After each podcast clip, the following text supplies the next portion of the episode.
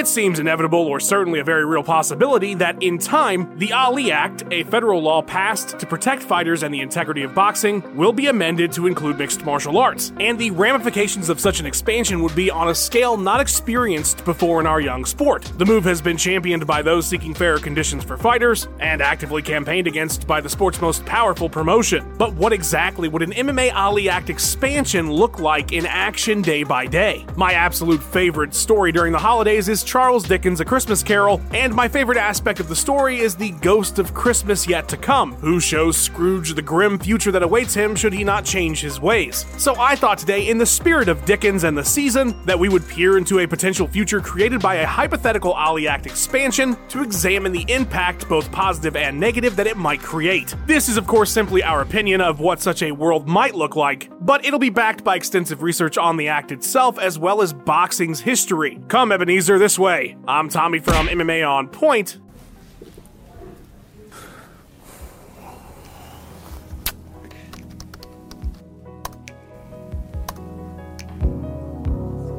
What's up, Tom? What are you up to? Uh, no, nothing. Just working. Place of work. Just doing what I need to do. Well, it looks like you need some privacy. I mean, no. Why? What are you? Uh, what are you suggesting? To be specific, it looks like you need private internet access. Thankfully for you, we've been using them for a number of weeks now, and they're hooking us up with a crazy holiday season discount of 83% off when you use our link piavpn.com slash MMA on point. Plus, you'll get an additional four months completely free. If you haven't heard of private internet access, they're one of the leading VPNs in the US. They have a zero log policy and are 100% open source so that anyone can take a look under the hood and examine just how secure and private their service really is. And while helping safeguard our online privacy, their VPN software also blocks ads, trackers, and malicious websites, keeping you safe while you surf. Stream any fight from any place in the world so you don't miss anything. More on that later, but for now, this is what an MMA Ali Act expansion could actually look like. We enter our hypothetical future in the not so distant year of 20XX. After an extensive public campaign against its implementation by the UFC, warning that government intervention would ruin the sport and destroy what fans love about MMA, both bodies making up the United States Congress passed by a narrow margin the bill known as the Nate Diaz Ali Expansion Act for Mixed Martial Arts, utilizing the name of a beloved figure in the sport to help garner public support, just as the original did in 2000. The bill is signed into federal law by President Dwayne Johnson and goes into effect with a two year buffer period built in to allow for its implementation. But since this is a magical vision of the future, we'll skip that whole transitional period thing and just say that it all happens instantly. As soon as The Rock finishes writing his signature, all titles and rankings in the sport are essentially nullified. Under the Act, only a sanctioning organization independent of the promotions can issue championships and create official rankings. So, all UFC titles, yes, even the BMF belt, any championship associated with a specific promotion ceases to hold any meaning. The UFC and Bellator can still put on events with their contracted fighters, but they will no longer determine who fights for what title and how a fighter is ranked. Nor do they have exclusive rights to any championship. That's right, everybody can fight everybody. The sport's first sanctioning entity is formed quickly after the law passes the International Fighting Association, or IFA. This nonprofit headquartered in the United States includes 45 member nations and will determine who will fight for what title under their entity. They release their official top 10 rankings and declare that the number one and number two fighters in each division will compete for the IFA World Championships. The sport is buzzing over the rankings, as you can imagine. Per the act, they were released publicly with a written explanation of the criteria used that was approved by the ABC. The officials who oversaw it were named, and the justifications for each fighter's position was in writing as well. Not everybody is happy though. Number 6 IFA lightweight Conor McGregor thinks he should be fighting for the IFA world title since his last fight was a win over number 2 Justin Gaethje even though it was 2 years prior. He files for an official ratings reconsideration. That's right, fighters can now appeal their rankings if they don't feel they're correct, so long as they provide a $10,000 fee, which is what Conor spends on breakfast, so the request is made, and within two weeks the IFA will vote to reconsider. They stick to their guns though, forcing Conor to appeal, but he loses the appeal and then takes him to court. That litigation is ongoing. Brandon Moreno is also unhappy with his IFA position, but 10 G's is a bit steep, so he just goes along with it. Meanwhile, promotions are scrambling to sign top talent. Contracts longer than 12 months with special rights and privileges given to the promoter are now unenforceable under the new law. So basically, every contract that exists in mixed martial arts today would be invalid under the Diaz Act guidelines.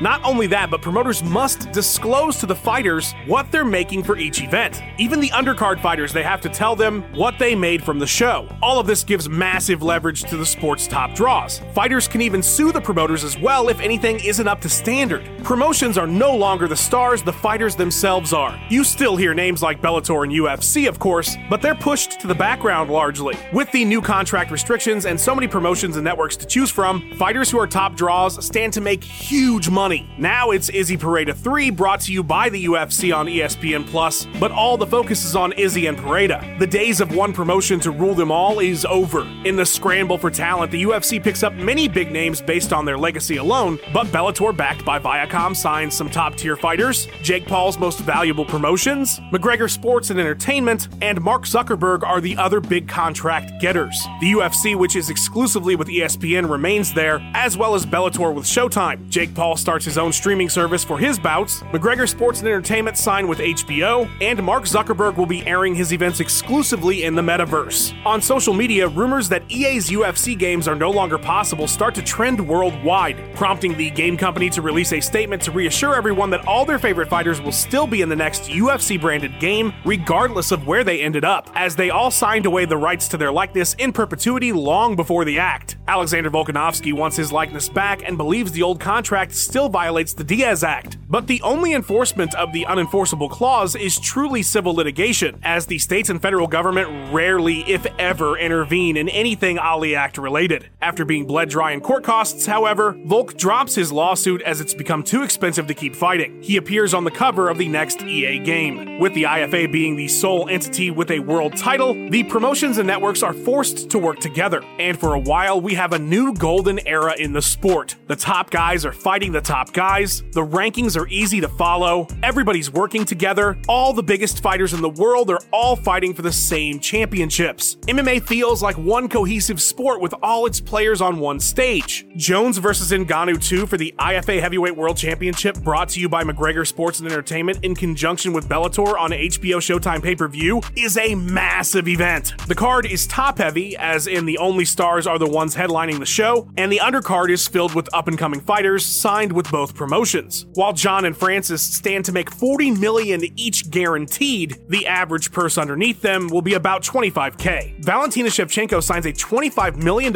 sponsorship deal with Glock. From now on, all of her fight gear will feature the Glock brand. When Jake Paul tries to set up a bout between IFA champion Sean O'Malley and his dad for his streaming service Douche Bro, the IFA rules that O'Malley must instead fight mandatory challenger and number one contender at bantamweight Merab Dvalishvili or be stripped of his title. Able to make far more money fighting Jake Paul's dad, O'Malley vacates the title and headlines Douche Bro Boxing 1. When McGregor loses his court case with the IFA, he takes to social media to air his frustrations about the rankings. Many of the more popular fighters from the UFC dominated era are having trouble getting top tier fights as a result of the IFA's ranking criteria, which favors more active fighters with wins against opponents ranked above them. As a result of these growing frustrations, a new sanctioning body emerges to meet the demand and the WFF is formed, the World Fighting Federation. Their initial rankings are slightly different than the IFA's, but their own criteria is approved by the ABC nonetheless, and McGregor is listed as number two at lightweight and deemed the automatic contender for the WFF World title. Conor and his promotion agree to the bout, and later that year, McGregor becomes world champion after KOing Michael Chandler in the first round. Fans are excited about a potential matchup between the now two world champions, the WFF's McGregor and the IFA's Islam Makhachev. It would be absolutely massive, the biggest fight in the sport at the moment. But there's a problem. Makhachev is signed to Zuckerberg's promotion, which airs exclusively in the metaverse, and Conor has a deal with HBO. Working together would mean a split in revenue among these promotions and networks, and so negotiations stall. The fighters don't want to cut into their purses, nor can they agree on if the bout will take place in a 10 sided cage or a 7 sided ring. They can't do 8 because the UFC exclusively owns the rights to that number in the sport. The promoters don't want to share with each other either, and the networks want exclusivity. When it was just the IFA, fighters would do what they had to do. But with the introduction of the WFF, they have options, and so Conor instead will fight new number 2 WFF lightweight Rafael Dos Anjos, who was signed to McGregor Sports and Entertainment as well. And Makhachev will fight Rafael Fiziev, who also happens to be signed with Zuckerberg like him. Tony Ferguson tweets he thinks there's a conflict of interest with Conor acting as both a fighter and promoter, and while the tweet garners 6k likes, nothing ever comes of it. With the WFF's growing popularity, the IFA announces there will now be two championships in each division. The original title will now be called the Special Championship, and a lesser belt will be introduced that is called the IFA Championship, which was the previous name of the now special title. Fans are slightly confused, but there are now more championship bouts headlining cards. Jake Paul is pulling in major talent left and right to fight YouTubers and his dad. Douche Bro is taking off as a platform with younger audiences, and fighters who can't seem to make it to the top of the official rankings in the IFA and WFF, but that are popular with younger fans, start jumping ship to make huge money.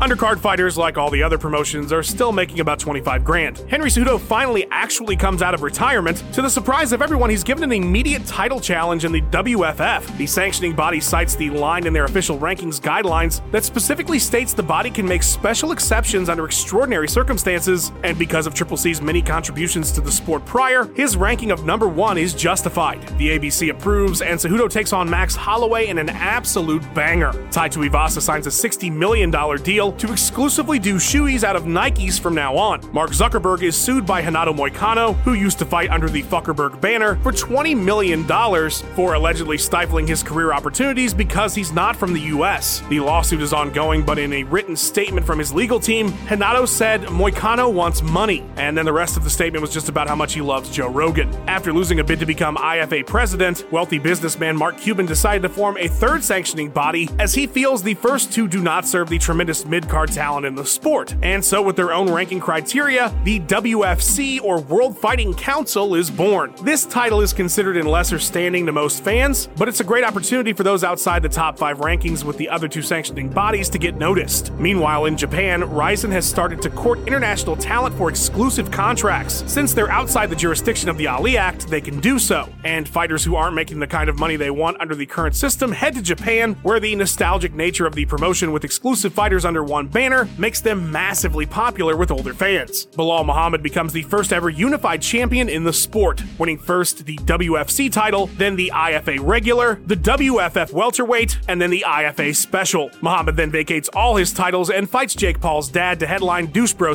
17 for $50 million. ESPN does a 30 for 30 highlighting how difficult it is to train full time as an MMA fighter outside the top 10 rankings. With paydays as low as they are, many featured in the documentary are forced to work second jobs, but hope that eventually they'll make their way up the rankings to get big money. Dana White steps down as UFC president and is succeeded by Hunter Campbell. White cites the Ali Act for his reason for getting out of MMA, as well as the massive success of the Power Slap League. Now, just like a Christmas Carol, this future is not set in stone. It can be changed. There are probably things you saw here that you really liked, and other things you didn't like at all. You might say that so much of what was spoken about today was essentially the problems that boxing has, and you would largely be right, as the introduction of these sanctioning organizations did eventually splinter the sport's titles, and promoters as well as network deals often hang up big fights. But it is true that the fighters are in control. They're the ones basically calling the shots at the top. Underneath that, not so much, but the power balance has certainly shifted in boxing. Is there good that could come from an Ali Act expansion? Absolutely, and I think we demonstrated that very well. But are there a lot of potential pitfalls that need to be considered?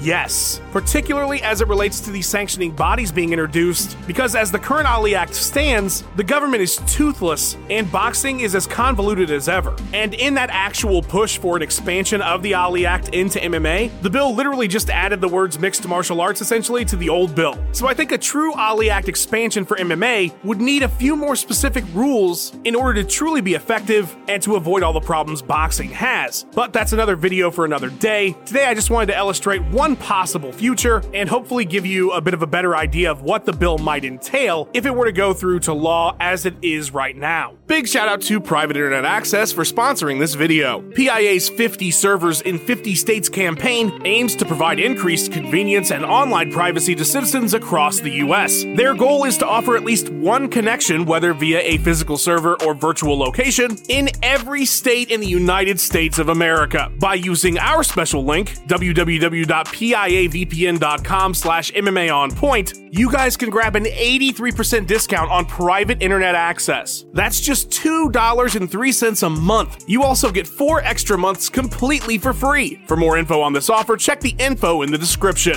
A big shout out and thank you to Maximum Randall for the edit on this one. What an absolutely fantastic job as always show him some social media love, please. He deserves it. Another shout out to Ben Rosette for providing those tunes. The guy can fucking jam. If you could like and subscribe, I think everybody here would be incredibly grateful. How do you feel about the Ali Act? What would you do to safeguard it and avoid boxing's pitfalls? Sound off in the comments. Maybe we can figure this whole thing out down there. That's my time for today. Don't forget to wash your hands and have a great one.